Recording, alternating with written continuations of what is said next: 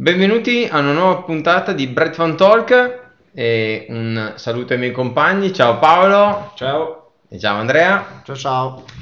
Allora ragazzi, oggi eh, parliamo di qualcosa di, di, di, di carino, cioè ricorda quasi scuola, copiare. Quindi l'argomento di oggi è copiare, copiare, copiare, copiare non fa mai male anche Ma- per, per gli investitori. Poi Paolo come al solito lui fa come si dice, il bastian contrari, quindi di- avrà da ridire su questa cosa, però fondamentalmente una delle tecniche che si hanno per investire o comunque un'accortezza che si può utilizzare è quella di andare a vedere cosa fanno gli altri, cosa fanno soprattutto magari chi ha delle eh, informazioni diverse dalle nostre e eh, i grandi investitori storici che hanno ottenuto dei, dei risultati storici nel tempo. Direi che tra tutti questi ce n'è uno in particolare eh, che tra l'altro lo salutiamo perché sicuramente ci sta ascoltando, quindi ciao, ciao nonno Warren, e, mm, però no, è, è molto simpatico, quindi ci sta, dai, e, nel, il quale pubblica ehm, in maniera anche sul, sul proprio sito il proprio portafoglio. eh, ormai da un po' di tempo a questa parte diciamo che è uno dei portafogli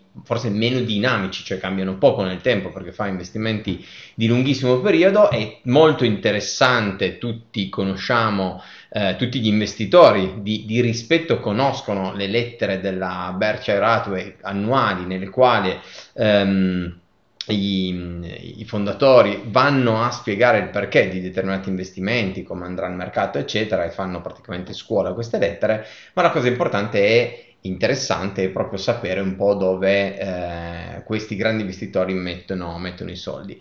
Eh, io parto da un punto di domanda, però mh, Berkshire in questo caso lo rende pubblico, cioè all'interno del proprio sito proprio quasi ormai ne ha fatto un'istituzione tramite queste eh, comunicazioni di andare a informare perché e che- in che cosa ha investito.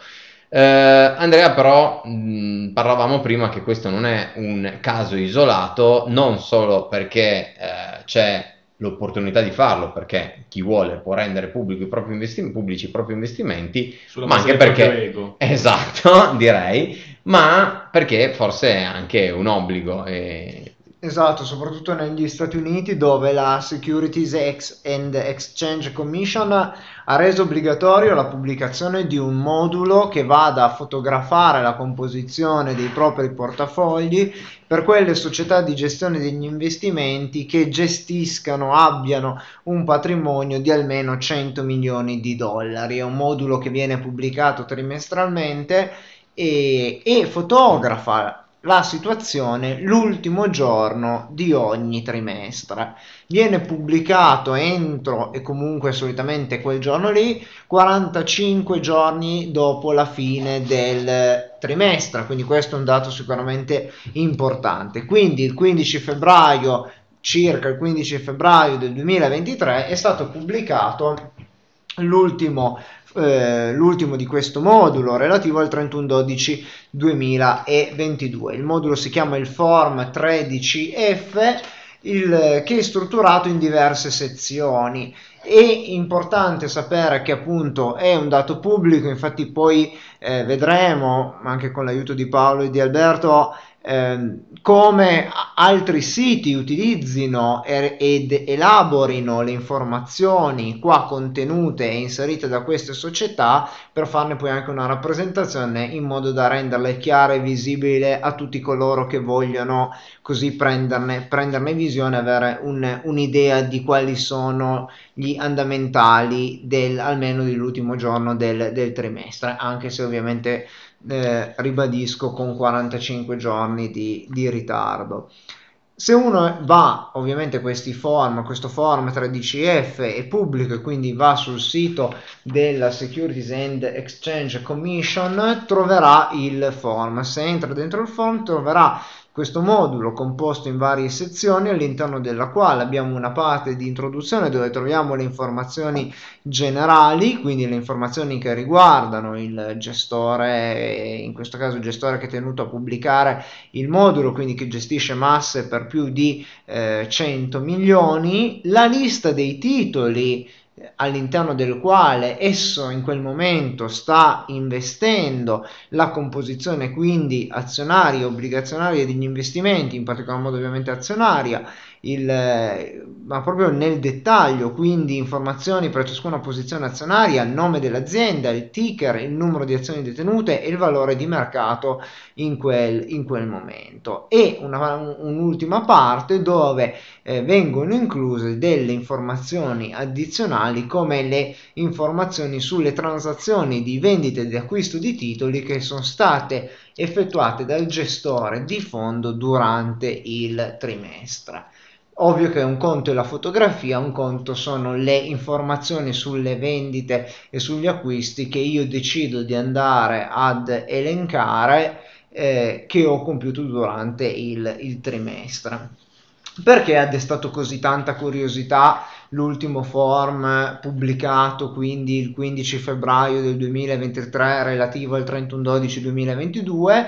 Perché diciamo che tutti ci siamo chiesti perché eh, lo scenario e il mondo in cui stiamo vivendo questi ultimi mesi sicuramente è molto diverso da come abbiamo vissuto gli ultimi anni, non è che gli ultimi anni siano stati anni dove l'andamento dei mercati azionari sia sempre stato costante, uguale, in crescita, abbiamo avuto degli alti e dei momenti di basso anche importante, pensate a marzo 2020 in pieno della nel, nel pieno della, della, pandemia, ma certo il momento che stiamo vivendo dalla seconda metà del 2022 a oggi è molto diverso, comunque molto diverso perché una delle principali variabili, l'inflazione, l'aumento dei tassi della Banca Centrale Europea sta un pochettino cambiando quelle che erano le regole del, gio- del gioco, forse portandoci più verso l'inizio degli anni 2000 che non gli ultimi anni che abbiamo vissuto. E quindi in questa logica ci siamo un po' chiesti ma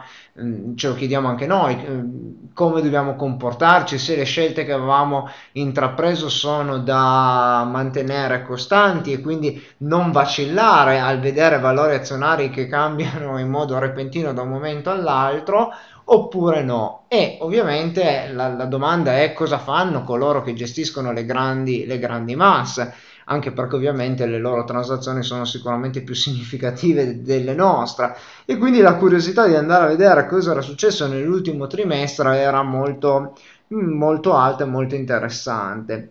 Diciamo che tra le principali cause eh, è emerso che c'è stato un riposizionamento, anche se con in larga misura una conferma delle politiche messe in atto. Si è cercato di andare a raggiungere una maggiore diversificazione dei portafogli con una maggiore attenzione verso i settori un pochettino più tradizionali, perché negli ultimi anni forse c'era stata molta attenzione su quei settori un po' più ciclici, un po' più innovativi, ma nell'ultimo periodo, e anche qui non è, l'abbiamo già detto tante volte, lo, lo ripetiamo, non è una cosa che ci sconvolge perché eh, nei momenti di alta inflazione è normale che siano, mh, si prediligano i settori più tradizionali rispetto a quelli innovativi perché ovviamente i comparti più tranquilli sono in grado di dare un rendimento maggiore rispetto che in passato e quindi ovvio che ci sia comunque uno spostamento verso, verso questi settori.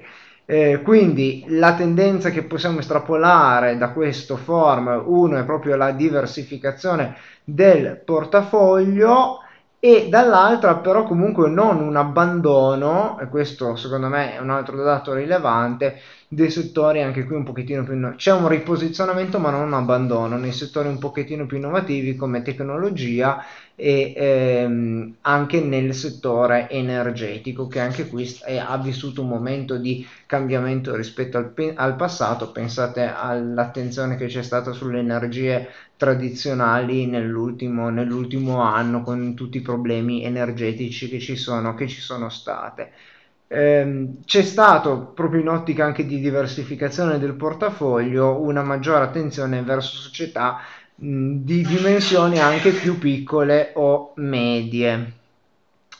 E potete qua, questo sono, adesso vi ho estrapolato i dati così generali, abbiamo fatto un breve assunto a livello generico senza entrare nello specifico di queste grandi società, citava prima Warren, eh, Albi eh, Warrant e la, sua, e la sua società, ecco, non so se voi volete aggiungere qualche curiosità circa magari qualche casa eh, di investimento, però a me interessava tirar fuori quello che poteva essere un trend eh, alla luce di questo scenario che appunto è cambiato ed è diverso rispetto a quello di un anno fa. Certo, mm, allora prima magari poi di lasciare la, la, parte a Paolo direi in maniera un po' più analitica su quali sono i rischi, i benefici, le potenzialità che ha un investitore nell'adottare questa, questa tecnica.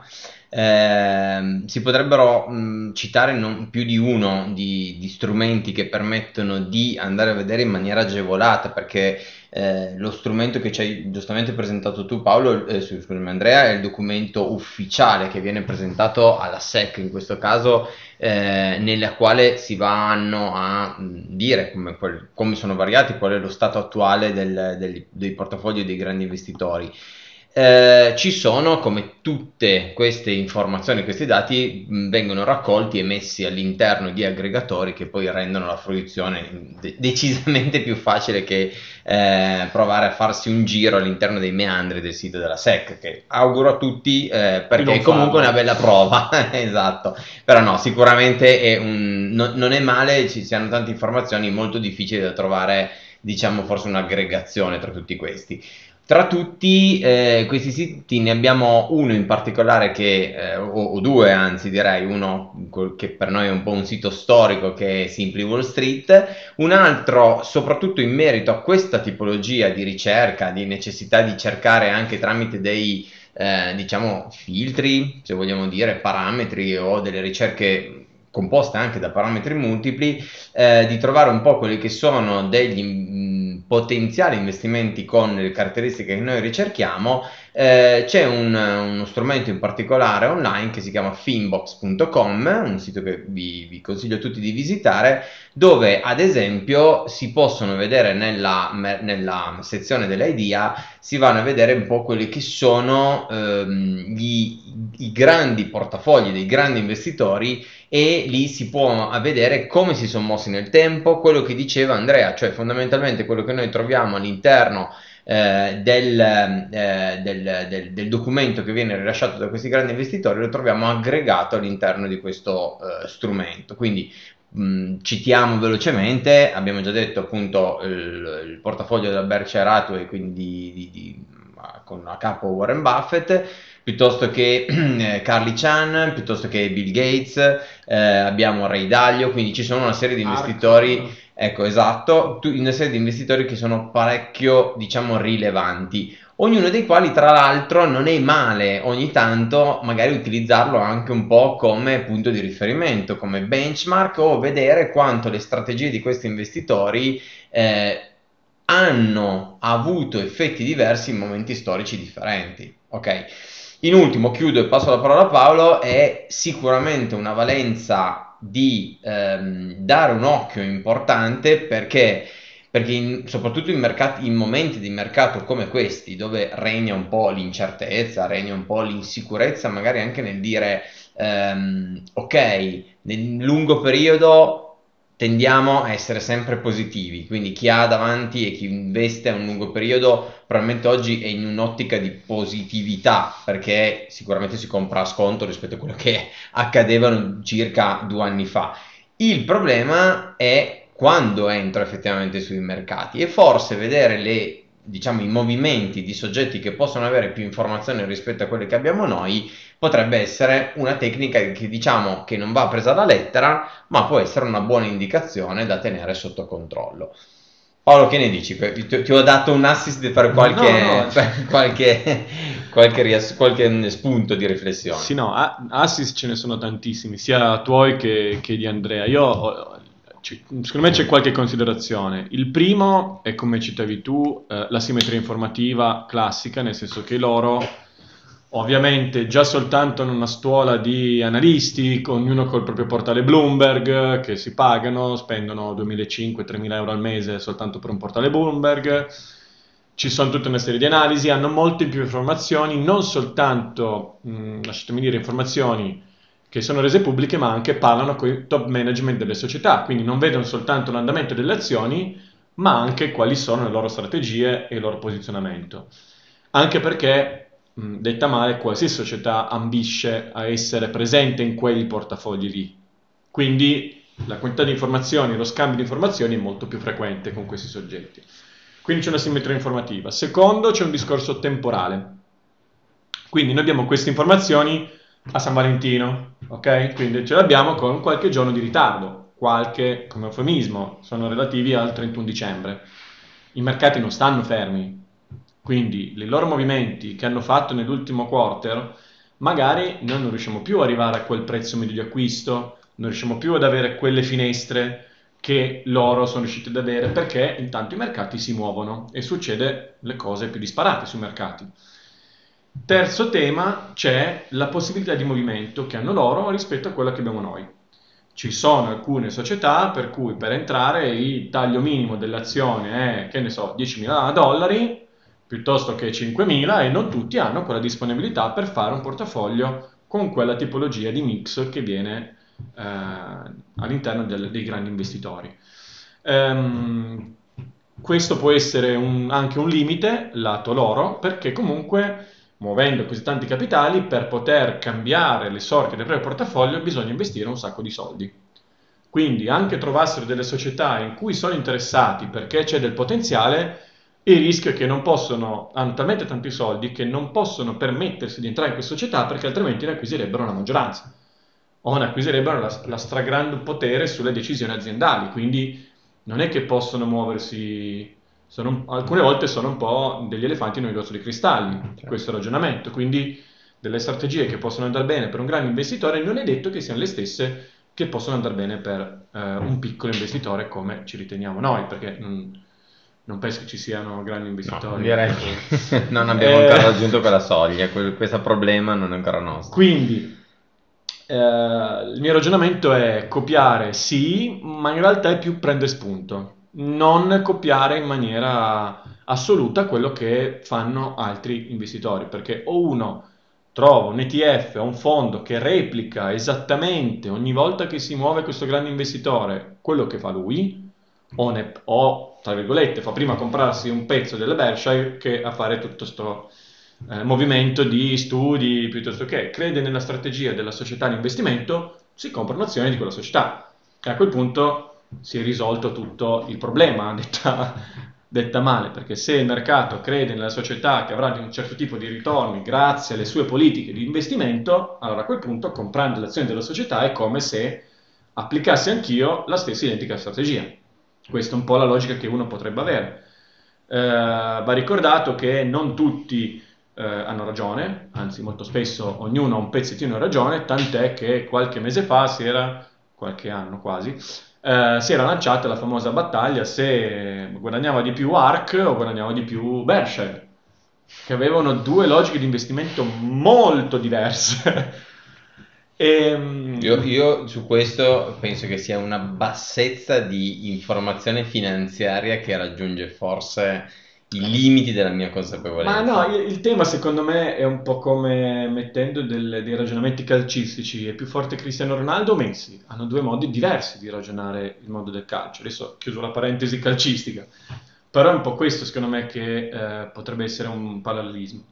Um, quindi questi secondo me sono i ragionamenti che, che vi butto lì come, come spunti di discussione. Quindi non possiamo muoverci con le stesse tempistiche Mm, nel, nel SEC feeling non sappiamo i motivi per cui hanno portato quel tipo di decisioni, quindi a meno che uno non vada sul sito della società e la società dà un certo tipo di disclosure, noi non sappiamo i motivi per cui hanno fatto quegli investimenti. Quindi non sappiamo i motivi, non riusciamo a beccare la finestra temporale giusta, abbiamo un portafoglio diverso. In sostanza, quello che vi dico io è prendiamo spunto, sì, ma copiare proprio uguale non ce la faremo mai. Questo è un po' Eh no, è impossibile fare proprio identico, cioè non siamo i manager di quelle società lì di investimento.